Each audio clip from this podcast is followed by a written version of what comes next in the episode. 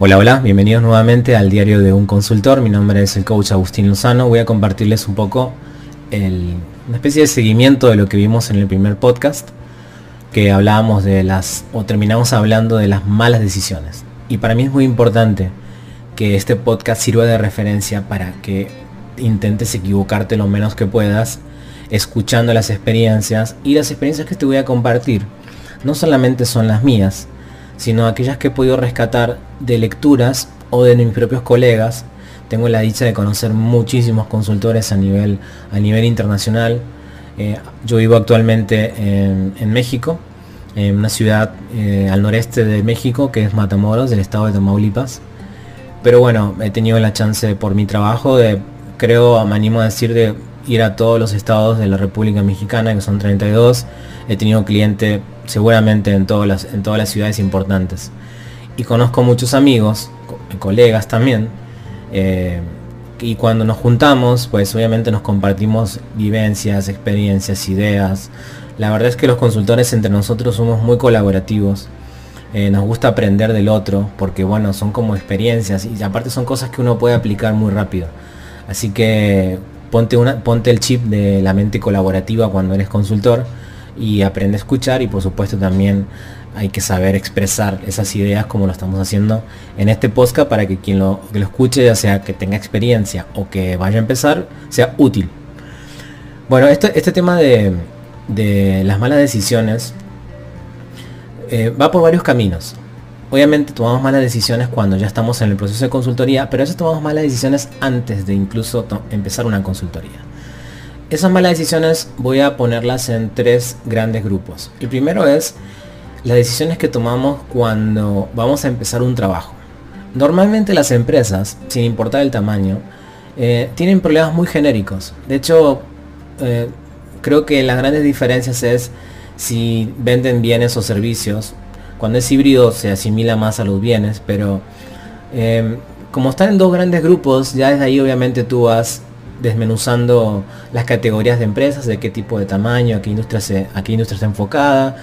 Y bueno, ya con la experiencia obviamente ya puedes saber incluso que aunque no eh, aunque no te exprese, no te expresen los, los errores o los problemas por los que están pasando, con un cuestionario muy breve tú puedes claramente identificar eso eh, de manera estructural. Y de alguna manera imaginarte, aunque de todas maneras siempre hay que verificarlo, los problemas por los que puedes estar atravesando.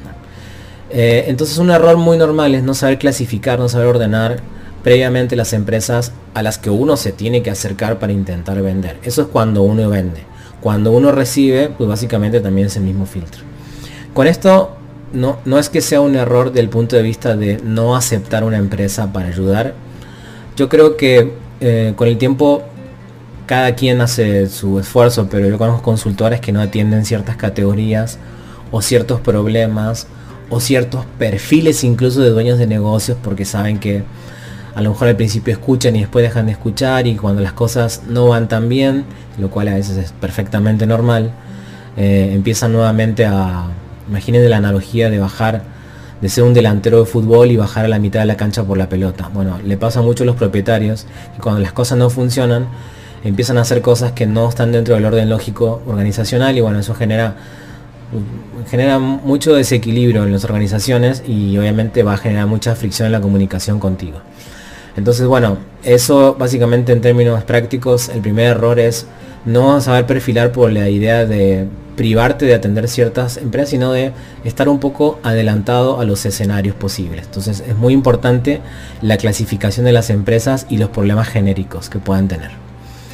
Eh, en el siguiente podcast les prometo que me enfoco en específicamente cuáles son esos, cuáles son esos, esos factores, cómo, cómo dividirlos desde mi experiencia y cuál es la mejor manera de encontrar esas respuestas, para que obviamente tengas un buen diagnóstico. El segundo grupo de, de malas decisiones es no empezar por el lugar correcto. Muchas veces tienes el diagnóstico. Hay gente, yo conozco consultores que son excelentes en encontrar diagnósticos y son muy malos después en la ejecución, y no porque sean malos ejecutando, sino porque aquí el orden de los factores sí altera el producto. Empezar por un área, un departamento o un proceso cuando tenías que haber empezado por otro hace una diferencia enorme, porque en las organizaciones eso se traduce en dinero. Si haces que la organización vaya más lento de lo que ya de por sí iba, entonces obviamente eso lo va a hacer con toda seguridad ineficiente y costoso, y eso se va a hacer muy evidente. Y ahí literalmente es, es un error no forzado, es, no, es por no saber dónde empezar. El señor Agustín, es que son muchos problemas los que tiene la empresa, y esto es urgente y esto no, y definitivamente todos tenemos criterios de saber qué es lo urgente y no. Pero no me refiero a eso, vamos a ir paso a paso.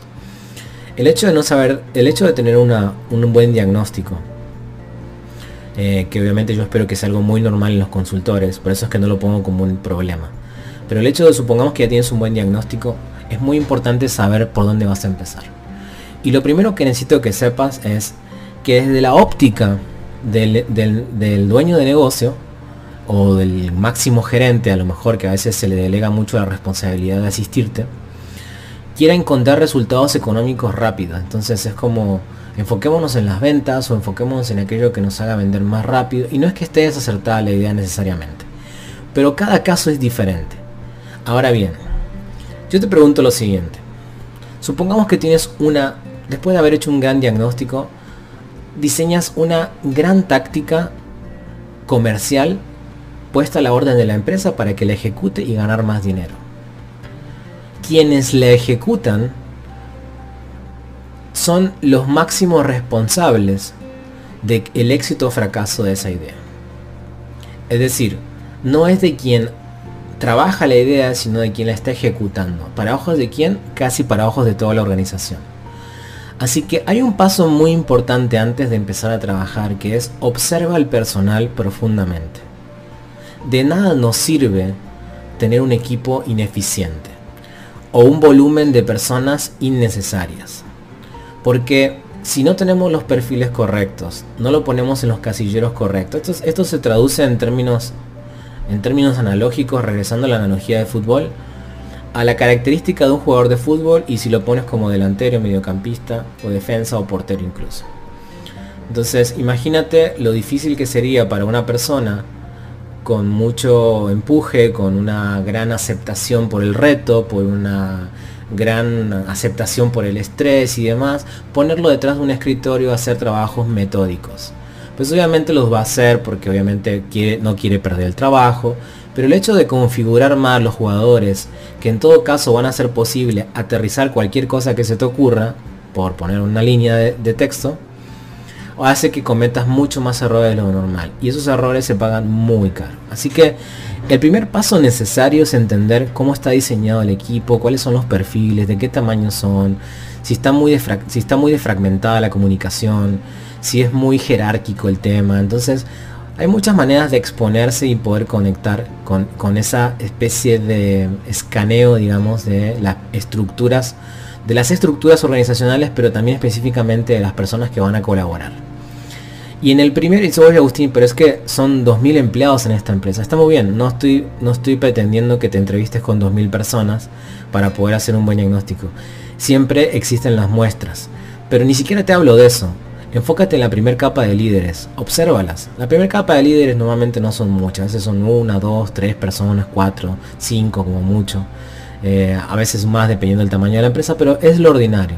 Enfócate ahí, enfócate en entenderlos, sus capacidades de liderazgo y demás. Por supuesto que aquí está a la orden cientos de test, eh, tests que hay, o sea, exámenes para poder de una manera muy matemática saber específicamente cómo se encuentra cada uno, y a eso le puedes sumar una profunda entrevista con cada uno y poder conectar con realidades, fortalezas, debilidades y saber de alguna manera históricos.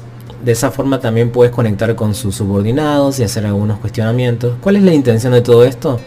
Saber si la primera capa de líderes, que es justamente la que hace estratégicamente posible el diseño organizacional y de ejecución, está bien diseñada, está bien ejecutada, y si no, literalmente empieza primero por ahí. Eso te lo garantizo, te va a dar, te va a quitar grandes dolores de cabeza y va a ser muy evidente cualquier cosa que quieras trabajar. Dicho de otra manera, asegúrate que tienes un, tienen un excelente equipo, eh, y si no, también empieza a trabajar en la manera de depurar y para realmente consolidar uno.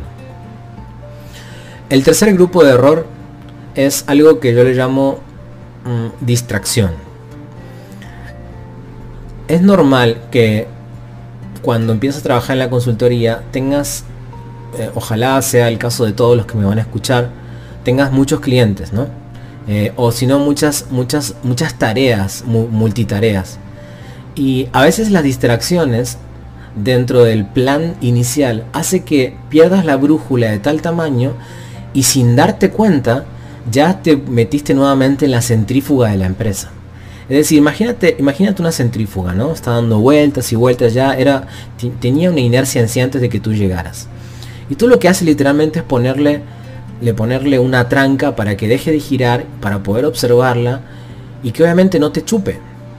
Pero muchas veces quitamos la tranca sin querer al no observar cuáles eran los procesos iniciales en los que iba a trabajar, empezar a comprar historias e ideas de aquellos que están afectados por el proceso, y de repente otra vez la centrífuga empieza a funcionar y te empieza a chupar sin que te des cuenta. Eso yo lo llamo distracción. Entonces, ¿cómo evitar la distracción en términos prácticos? Asegúrate de tener un plan estratégico muy bien definido en pasos y cuestiónate si estás haciendo estrictamente algo importante por esos pasos en el orden, en el orden de importancia, y si no, simplemente deséchalo, no ni le piensas. Por eso creas, por eso es que tú estás arriba de los procesos dentro de un tiempo, precisamente para poder observar. Y si tú te metes en la centrífuga, pues todo lo demás deja de tener sentido, y eso habla muy mal de la personalidad del consultor. Así que esos son los tres grupos de errores más, más importantes que yo considero eh, que tienes que estar todo el tiempo atento. Y obviamente la intención de no cometer esos errores es para que puedas tener un cliente a largo plazo y que pueda estar muy contento y pleno con tu participación, tu manera de explicar, tu manera de trabajar, y que todo el tiempo, escucha bien esto, todo el tiempo quien te contrata vea en ti esa seguridad de estar tomando decisiones congruentes con un plan de trabajo. Y aprenda a decir no, aprenda a decir esto no es así. ¿Por qué razón? Porque muchas veces tenemos miedo de que nuestro cliente se harte de nosotros o nos vea como alguien rebelde o alguien subversivo y nos deje de pagar. Entonces los errores más comunes son querer quedar bien momentáneamente con una persona y con la idea de que te acelere un pago o, te, o sea puntual o finalmente eh, sea consistente con el, con el plan. Y eso obviamente es un error. Eh, nunca le des la derecha si, si tú dentro de tu conocimiento, no digo que seas dueño de la verdad, pero por algo estás en ese momento. Es como si yo contrato un médico. Si contrato un médico me da un consejo, pues obviamente tengo que hacerle caso. Entonces si el médico me dirá, si, si imagínense que yo voy en esta analogía con el doctor, el doctor me dice, mira Agustín, yo creo que tienes que reposar veinte días, ¿no? Doctor, ¿le parece? Yo creo que, mira, vamos a reposar un día mejor y a ver qué pasa. Y entonces imagínate que el médico te dice, sí, está bien, vamos a reposar un día, y ve que no, no, justamente ahí estás cometiendo un error, porque primero, por algo sabe más que tú. Así que mínimamente al principio, lo que tiene que hacer cada dueño de negocio es acatar. Después, con el tiempo podrá juzgar si lo que está pasando está bien o mal, pero no te doblegues ante la opinión. Sé muy específico y sobre todo habla poco. Eso de que te reúnes con tu cliente y están media hora charlando de la vida y de las formas y demás, híjole, es muy desgastante, confuso y sobre todo nada oportuno y mucho menos productivo. Enfócate en el plan. ¿Qué es lo que tenemos que hacer? ¿Dónde estamos? ¿Qué, qué es lo que esperaría, qué es lo que esperaría de cada uno de ellos? Eh, ¿Cuándo nos volvemos a reunir? ¿Cómo lo vamos a medir? Y listo. No hagas la historia muy larga. Muchas veces es normal que se queden platicando contigo y que te hagan plática de otros temas, de la familia y demás. Sé amable, sé congruente, por supuesto que se vale. Trata de que ese tiempo sea muy chiquito y que todo el resto sea muy grande. Es decir, lo que finalmente, el tiempo por el que finalmente te están pagando. Entonces, y otro error, por favor, esto ya es como un bonus track antes de terminar el segundo capítulo de este podcast, Diario de un Consultor. Eh, Las amistades entre los clientes son, se vuelven muy confusas. Entonces trata, y trata de evitar el exceso de compañerismo, el exceso de comunicación, porque te va a llevar a malos lugares. Ni hablar de si tienes el hábito de juntarte con tus clientes o tomarte unas cervezas o un café muy seguido, pues obviamente va a ser mucho más fácil que cometas errores. Sé muy profesional en ese aspecto, tus clientes lo van a valorar muchísimo.